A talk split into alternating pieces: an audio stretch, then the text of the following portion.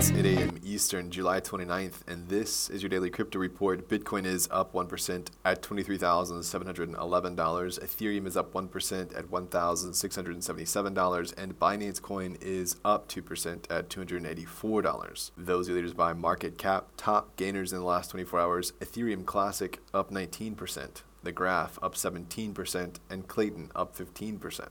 Today's episode is brought to you by Watch This. Watch This takes the guesswork out of streaming the best movies and partners with fine artists to put your favorite film posters in a frame on your wall. Buy a fine art print today at watchthiscards.com. Well, Babel Finance apparently lost $280 million while trading customer funds. The Hong Kong crypto lender suspended withdrawals last month while facing liquidity pressures, reportedly losing $280 million in proprietary trades with customer funds. The firm lost around 8,000 Bitcoin and 56,000 ETH in June and forced liquidations.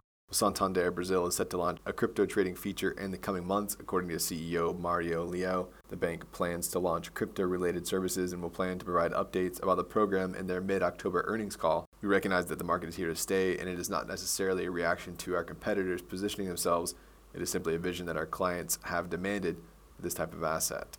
Well, Sky Mavis CEO denies wrongdoing after an internet sleuth on YouTube unveiled unusual transactions from them. About 3 million Axis tokens were moved from CEO Trung Nguyen's wallet on the Ronin blockchain just hours before the firm announced their now legendary hack. Sky Mavis spokeswoman Kaylee Moore told Callie Moore told Bloomberg Nguyen's aim was to boost the company's finances during the crisis in a way that wasn't immediately noticeable by the crypto community to avoid front running.